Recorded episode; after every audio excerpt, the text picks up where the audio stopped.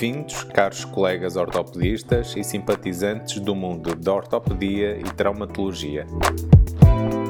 A Sociedade Portuguesa de Ortopedia e Traumatologia, com a organização da Comissão de Internos, apresenta Osso Duro de Roer, um podcast que pretende debater o mundo da ortopedia de forma rigorosa, mas ao mesmo tempo descontraída e informal.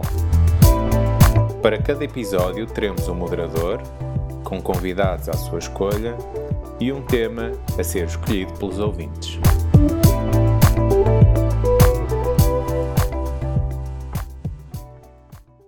Olá a todos e bem-vindos ao primeiro episódio de Osso Duro de Roer. Chamo-me André Vinha, sou interno do 5º ano do Centro Hospitalar Universitário Cova da Beira e membro da CISPOT. Tenho o prazer de apresentar como moderador para este primeiro episódio o professor Dr. Ricardo Rodrigues-Pinto, diretor da Unidade Vertebro-Medular do Serviço de Ortopedia do Centro Hospitalar Universitário do Porto. Ricardo, bem-vindo e desde já o nosso obrigado por teres aceito este desafio. Passo-te a palavra para a moderação deste primeiro episódio. Olá André e obrigado a ti e obrigado à CISPOT pelo convite para ser moderador deste vosso podcast. Quero dar-vos os parabéns pela iniciativa. Mostra uma modernidade e adaptação aos tempos atuais da Comissão de Internos da nossa sociedade e dar-nos também uma forma diferente de falar sobre ortopedia. Como é sabido de quem nos ouve, quando me convidaram eu propus 3 temas para votação. E por larga vantagem, o tema de endoscopia venceu a votação dos internos. Creio que isto é um reflexo do pensamento da futura geração de ortopedistas. Mas a minha questão, e também por vocação, é o que é que há assim de tão interessante nesta técnica tão antiga? Na preparação para este podcast fiz uma pequena pesquisa na PubMed com os tópicos endoscopic, spine e surgery, todos como aparecendo em conjunto no título. Há 3 dias atrás havia 4.902 artigos com estes 3 temas no título, o primeiro na década de 70 do século passado. Trata-se, portanto, de uma técnica que já foi proposta e cujos primeiros casos foram descritos há cerca de 50 anos. No entanto, só em 2020 foram publicados 638 artigos neste tema, isto é, 13% de 50 anos de literatura foram publicados no ano passado. O início da endoscopia da coluna é atribuído a Kambin, em 1973, que estava a desenvolver a nucleotomia percutânea e que nós conhecemos por ter descrito o triângulo anatómico, cujas referências utilizamos em cirurgia endoscópica, mas também em cirurgia aberta, por exemplo, nos telíferes.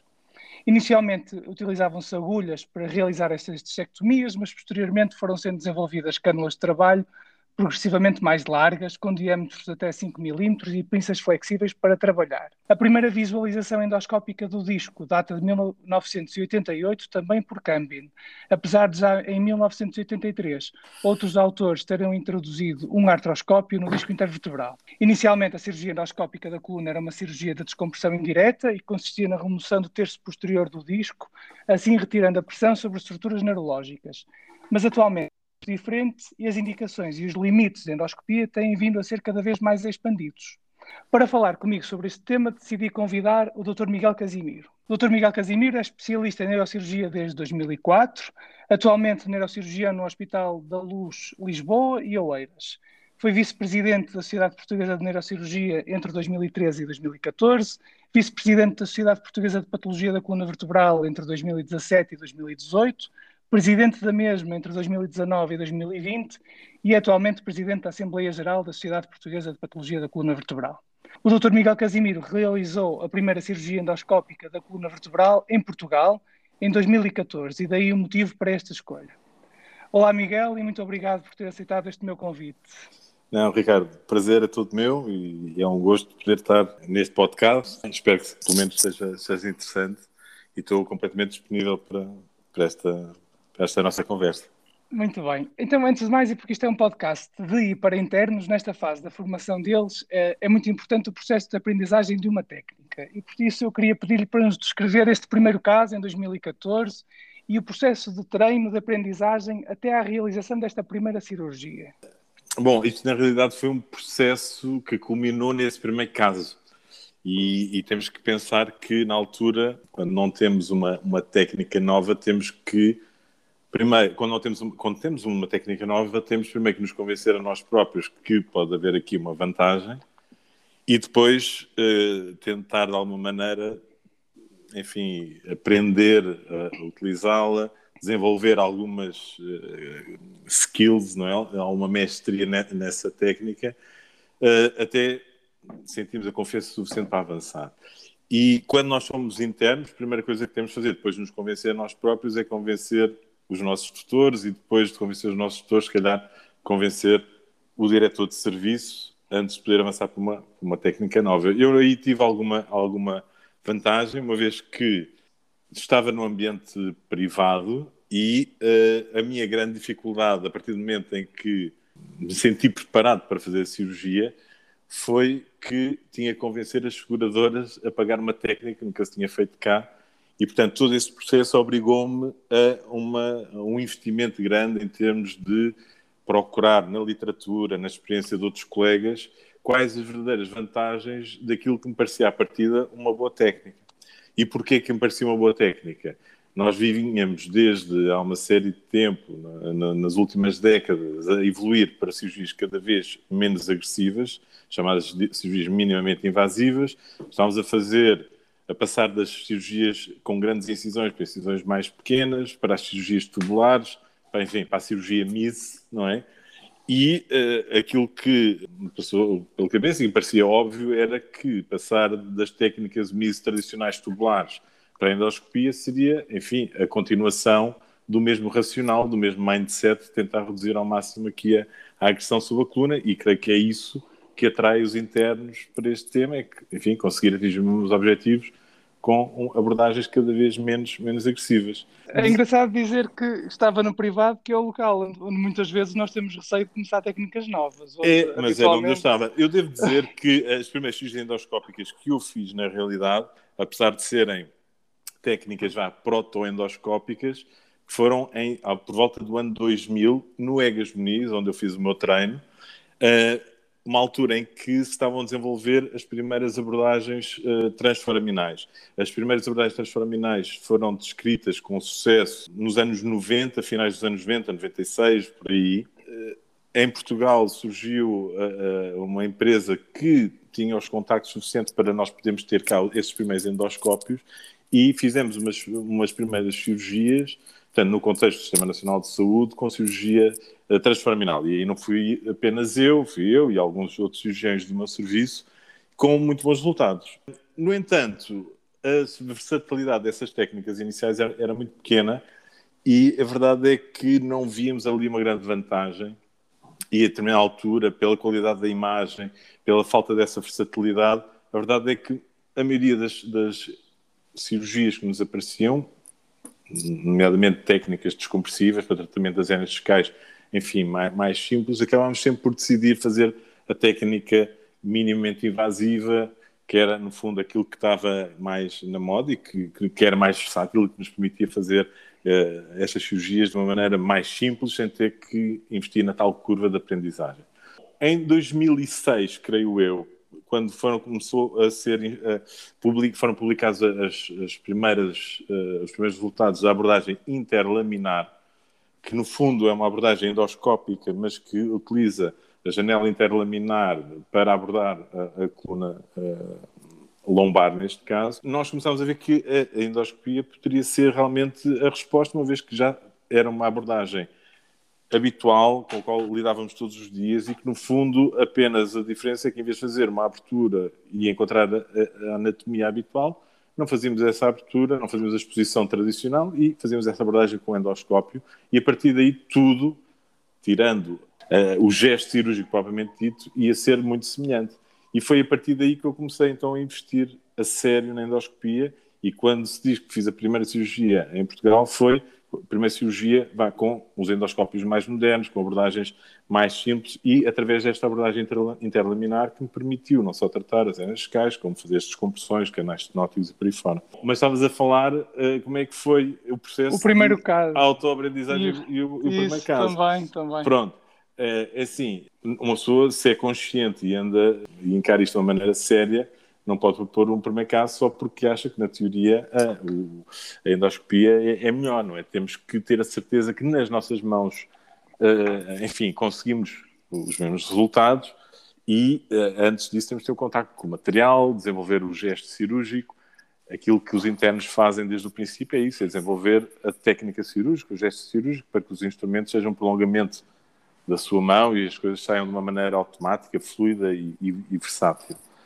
E com o endoscópio é tudo novo e, portanto, eu tive que ir aprender. Para já tive que contactar as casas que comercializavam este material na altura, não havia cá, e tive que contactar os colegas que faziam estas cirurgias para ir aprender com eles. Neste caso, contactei o Dr. Reutem, na Alemanha, estive com ele no serviço dele e participei em curso em cadáver que ele organizava. Inclusive, eu desde 2007 organizo cá em Portugal curso em cadáver e na altura trouxe a equipa toda da Alemanha para cá e tivemos aí quase, enfim, 3-4 dias na Faculdade de Ciências Médicas em Lisboa, a propósito de um dos cursos que tínhamos organizado, e continuámos ali a fazer cirurgias, enfim, em série, até que senti que, pelo menos tecnicamente, tinha a destreza suficiente para avançar para o primeiro caso. Este primeiro caso foi uma hérnia discal L5S1 simples, ali retroarticular, portanto, no recesso, muito, muito, muito banal, num doente com uma dor relativamente recente, instalação recente, mas muito intensa, e eu achei que estava na altura de avançar com a técnica e fiz o primeiro caso. Antes disso, no entanto, e porque queria ter a certeza que os resultados iam ser mesmo melhores, ou que valia a pena este investimento, desenhei um estudo prospectivo, que ainda decorre, apesar de que agora a próxima avaliação será ao fim dos 10 anos, em que desenhei um conjunto de escalas e de monitorização para vermos no final se os casos que eu fazia com endoscopia têm ou não o mesmo resultado dos casos que eu costumava fazer com cirurgia mini-open. E pronto, isso foi-me dando alguma segurança à medida que fui avançando. Quantos doentes já tem nesse estudo? Esse estudo foi feito com 46 casos, inicialmente, okay. E são esses que estou a seguir. Depois, a partir daí, publiquei, na altura, o trabalho e não acrescentei mais. Agora, estou à espera, de vez em quando faço um check-up para ver se está tudo bem. Já tive aqui uns casos de recidiva, quer na mini-open, quer na endoscópica, vou seguindo. E quando fizer 10 anos, espero poder publicar, da mesma maneira que publiquei os resultados a curto prazo, publicar o que acontece na mesma série ao fim dos 10 anos. Pronto. Que, aliás, está quase a fazer, mais 3, 4 anos, tá? E creio que vou conseguir esses dados. Perfeito. O que é que aconteceu desde essa altura até hoje? Que papel é que a endoscopia da coluna desempenha na sua prática? Endoscopia, neste momento, o que eu posso dizer é que é a técnica gold standard para todas as cirurgias de hérnia discal lombar, principalmente L4, L5 e L5S1.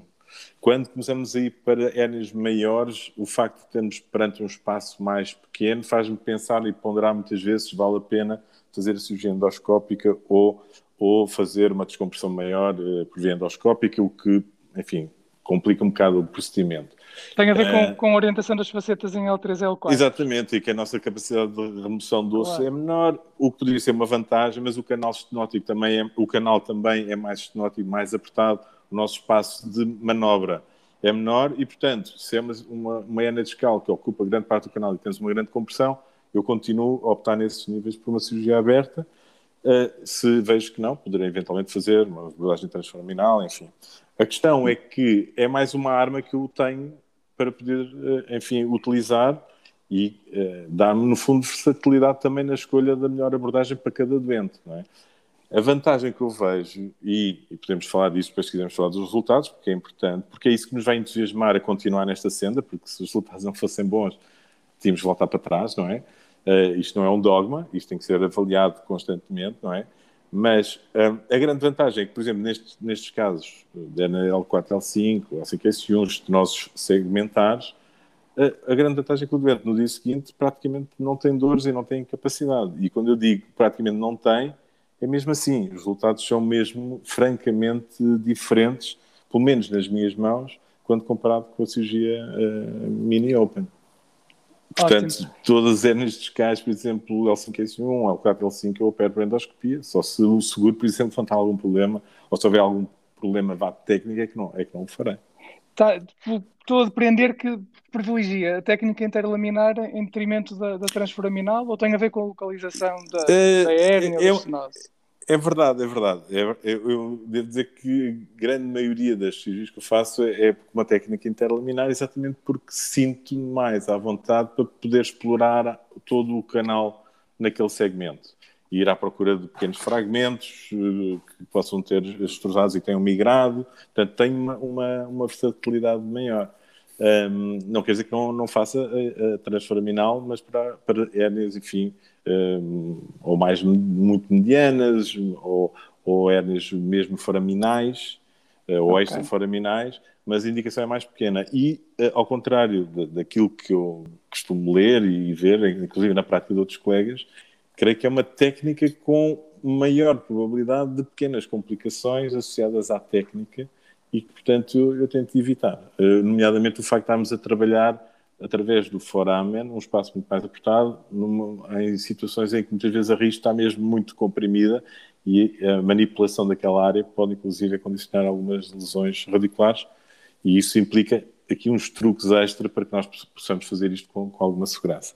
Enquanto certo, que interlaminar é mais conhecida também, não é? Entramos um bocadinho às cegas na transforaminal, enquanto que no interlaminar estamos muito habituados. Controlamos muito mais a situação, sim. É. Muito bem. Queria só perguntar-lhe dois ou três pormenores.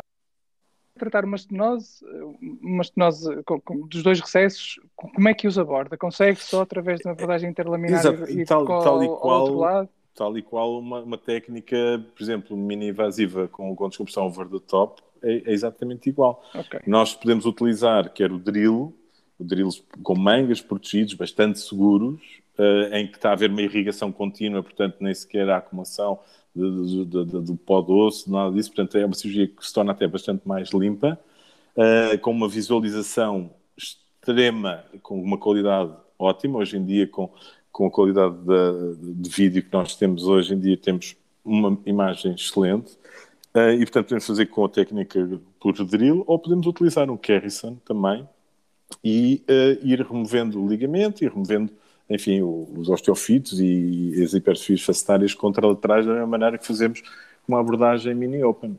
A técnica não é muito diferente, a abordagem não é muito diferente. Neste momento, para si, há limites para a endoscopia?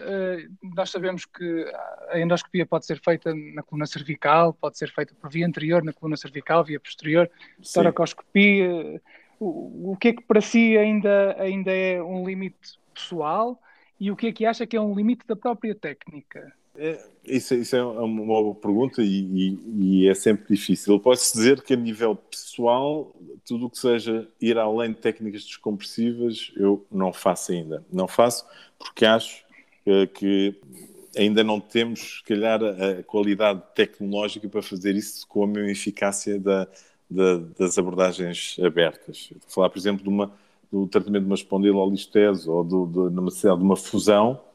Apesar de já termos dispositivos e podemos colocar espaçadores intersomáticos e por aí, mas a capacidade de fazermos uma remoção e uma preparação do prato como deve ser para promover, na realidade, uma fusão eficaz, ainda não é bem conseguida por endoscopia, ou se é feito de uma maneira menos eficaz e que demora muito mais tempo. E às tantas estamos a perder eficácia só para insistir numa técnica. Estamos aqui a tornar a cirurgia mais prolongada e se calhar menos eficaz. Portanto, as técnicas de fusão, apesar de ser o próximo passo natural e que já se forem ver, já encontram na literatura muitas equipas já a fazerem, mesmo cá em Portugal, mas é uma coisa que na qual ainda não acredito na eficácia por via endoscópica.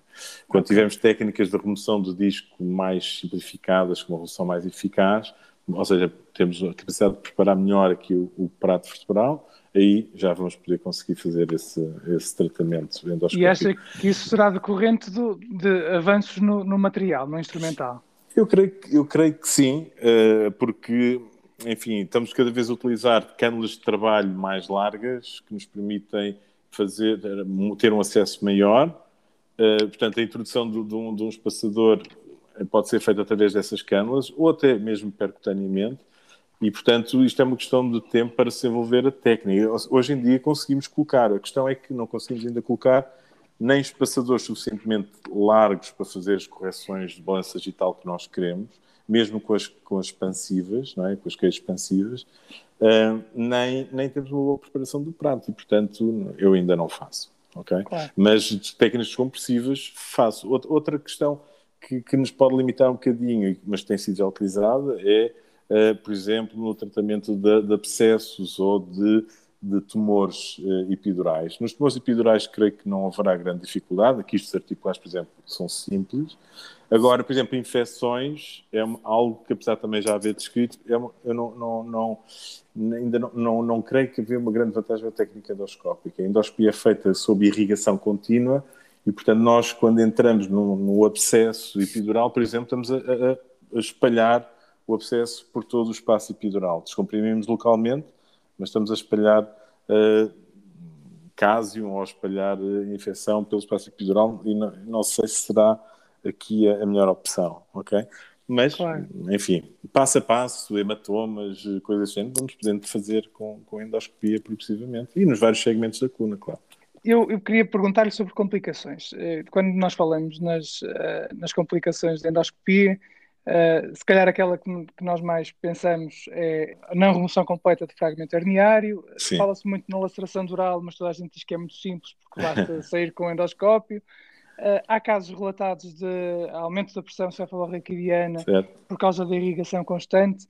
O que é que tem a dizer sobre isto? Já lhe aconteceu algum destes casos? O que é que... Não, o máximo que já me aconteceu foi em situação... A pressão desta irrigação, não é, que está associada ao aumento da pressão que falaste, é uma arma útil que nós temos nesta abordagem, porque regulando a pressão conseguimos fazer hemostase, ou seja, colapsar as veias epidurais e, portanto, prevenir a hemorragia. Portanto, por vezes temos um conjunto de vasos que começa a sangrar, tentamos controlar com a sonda de coagulação, mas, por vezes, a melhor maneira é aumentar um bocadinho a pressão da irrigação da água. E o que eu já tive foi infiltrações ali nas partes moles, no pós-operatório, quando a cirurgia demora um bocadinho mais, vai infiltrando ali os tecidos, mas que não tem qualquer relevância clínica, ou pelo menos até agora comigo nunca teve. O aumento da pressão intracanalar ou do líquido cefalorraquidiano com problemas cranioencefálicos, inclusive está descrito casos de cegueira, enfim... Nunca tive e custa-me realmente a querer que possa haver, se nos limitamos, enfim, às pressões normais de 50 milímetros, 60 de pressão de água, não avançando muito mais para além disso, creio que a probabilidade é pequena. Quanto à laceração dural, sim. Eu já tive uma laceração dural e uma daquelas que nos assusta, porque entretanto quando nós estamos com o endoscópio, estamos a ver... enfim, ali as raízes todas expostas e isso, enfim, estamos habituados a ver com o microscópio quando fazemos, enfim, cirurgias, microcirurgias, mas com o endoscópio numa cirurgia da coluna, enfim, não estamos tão habituados. E a verdade é que fiz isso que tu disseste, saí, com pressão, boa sutura, aliás, isto dou sempre um pontozinho subcutâneo, porque a incisão é menos de 1 cm e não tive problema nenhum. É um caso...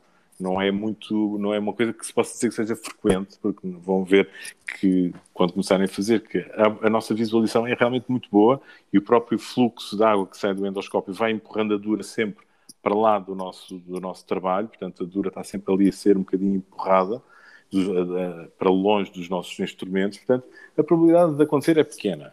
Nas cirurgias para tratamento de canais stenóticos, em que temos algumas fibroses, aderências, essa incidência está descrita à volta dos 2, 3%, mas isto, se calhar, é a incidência normal de uma abordagem aberta, claro. E com a vantagem de que, enfim, a loca cirúrgica é menor e, portanto, o risco de haver ali a acumulação de líquido cefalorraquidiano é menor também. Queria, então, perguntar-lhe sobre os resultados, para nos falar um bocadinho se tem alguns dados para nos dar sobre os resultados desta cirurgia. O primeiro resultado aqui importante é que existe realmente uma curva de aprendizagem e, portanto, quando eu estava a falar um bocadinho na paciência de aprender, depois é a paciência de executar os primeiros casos em que parece que só temos mãos esquerdas e que as coisas não saem tão bem como nos colegas que fomos vendo fazer, etc. Portanto, temos de ter essa paciência e a verdade é que nos primeiros casos a média de duração de uma cirurgia por uma hérnia simples chegou a uma hora de cirurgia, o que era um bocadinho desesperante para mim e para a equipa toda, mas a verdade é que ao fim de 10, 12, 15 casos, a média foi caindo rapidamente e nestes primeiros 40 casos, os últimos, a média foi de 20 e tal minutos. Hoje em dia tem hérnias que às vezes tratam em 15 minutos, 12 minutos, portanto, ou seja, há aqui realmente uma curva de aprendizagem, nós vamos ganhando mais destreza com o nascimento, mas isso temos que estar preparados para isso. Mas depois é aquilo que eu digo, no dia a seguir, quando vemos o doente bem, ficamos mais entusiasmados e queremos fazer o próximo, e o próximo, e o próximo. E a grande vantagem da endoscopia, uma vez que reduz a agressão do momento, a vantagem perante as cirurgias, enfim, mais agressivas, e partindo do princípio que conseguimos descomprimir e atingir o objetivo da mesma forma, a vantagem está no facto de, ao reduzir a agressão, o pós-operatório é mais fácil. Portanto, eu, quando desenhei o tal estudo que estava a dizer, o que eu queria saber era qual é a vantagem real que existe nas primeiras semanas, quando comparado com a cirurgia aberta. E aquilo que eu vi é que, por exemplo, durante o primeiro mês, o consumo de analgésicos caiu brutalmente. Cerca de 70%, ou 68%, 69% dos doentes não tomaram um único comprimido, estiveram alta no hospital e têm alta na manhã seguinte. E, portanto, não tomar um único comprimido é um excelente indicador que eles estão bem.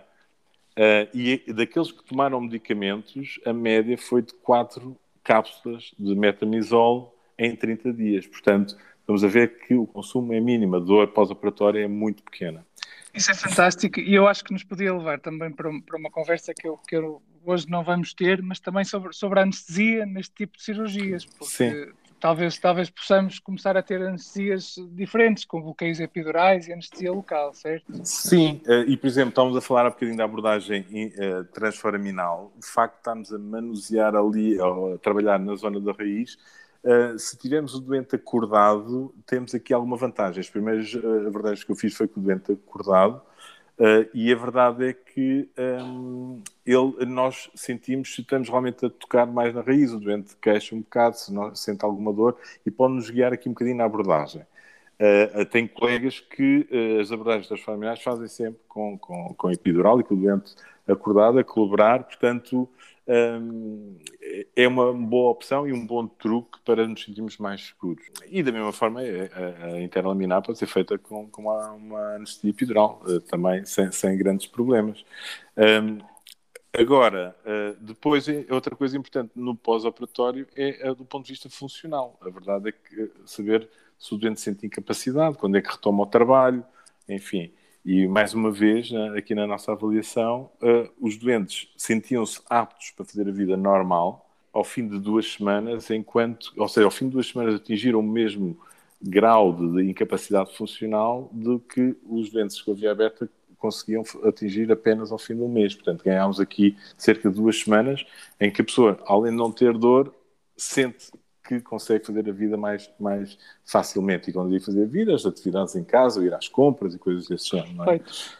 E eu vou aproveitar o que me está a dizer também para finalizar. Alguns dos internos com quem eu me tenho cruzado nos últimos tempos têm apostado em realizar estágios na área da endoscopia e veem esta área como uma aposta no futuro. Uhum. Que conselhos é que dá um interno, neste momento está no 5º, 6º ano, vai fazer como quase todos os internos de ortopedia fazem, e que pretende aprender cirurgia endoscópica? Há algum conselho que queira deixar para os ajudar neste caminho que vão agora iniciar? Primeiro, tem que ter a certeza de que acreditam na técnica, portanto, tem que estudar, ler, ver o que é que está publicado, perceber os vieses, às vezes, de algumas publicações, perceber o que é que realmente, enfim, quais são as verdadeiras vantagens disto, para que isto não seja visto apenas como uma moda, como estavas a sugerir ao princípio, mas que, enfim, a pessoa quando avança para isto, avança porque está convencido que isto é realmente melhor. Portanto, estudar bem, depois arranjar centros, e hoje em dia existem imensos centros que promovem cursos em cadáver, para ter o contacto direto com endoscópio. Na ortopedia, possivelmente, já tem um bocadinho mais de destreza com a utilização dos endoscópios, porque usam para outras intervenções, mas é fundamental, enfim, perceber melhor como é que é trabalhar num espaço muito mais reduzido, em que a nossa capacidade de manobra está reduzida, porque temos estruturas muito sensíveis ali à volta e, portanto, temos que treinar um bocadinho, fazer uns cursos, e se calhar um curso não é suficiente, é preciso fazer um bocadinho mais, e depois tentar estar no centro, enfim, em Portugal ou lá fora, onde se faça a técnica e poder acompanhar alguns casos como ajudante, estando na cirurgia, acompanhando as dificuldades, enfim, do dia-a-dia, para ir aprendendo os tais truquezinhos, fundamentalmente truques de manuseio da câmara e das espátulas e por aí fora. E pronto, e a partir daí ia passar então para o primeiro caso, talvez de uma maneira tutelada, não é? Vigiada, com um coach, não é? Com ao lado, e pronto, e vai ganhando progressivamente a sua autonomia, como em todas as outras técnicas. Acho que o segredo aqui é apenas esse, e depois alguma resistência à frustração, que pode ser inicialmente uma pessoa sentir que, enfim, que está habituada a até ter jeito para fazer uma determinada técnica e de repente deixa de ter jeito, parece que está a começar do princípio, e tem que ter essa paciência. Muito bem. Miguel, muito obrigado em meu nome e em nome da CISPOT por esta fantástica entrevista, pela abertura com que abordou todos estes assuntos. Tranquilo, é um prazer.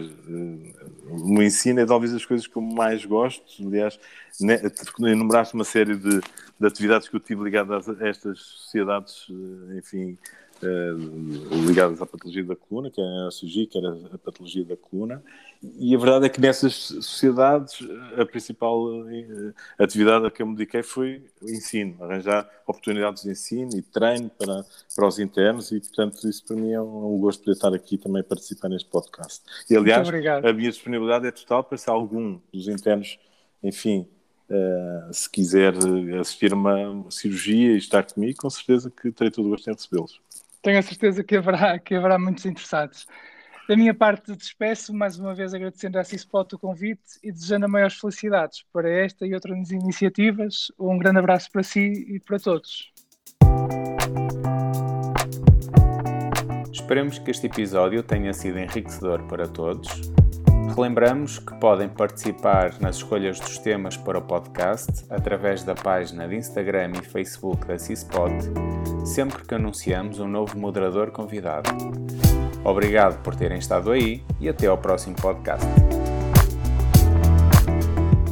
Este podcast teve o patrocínio da Alfa Sigma.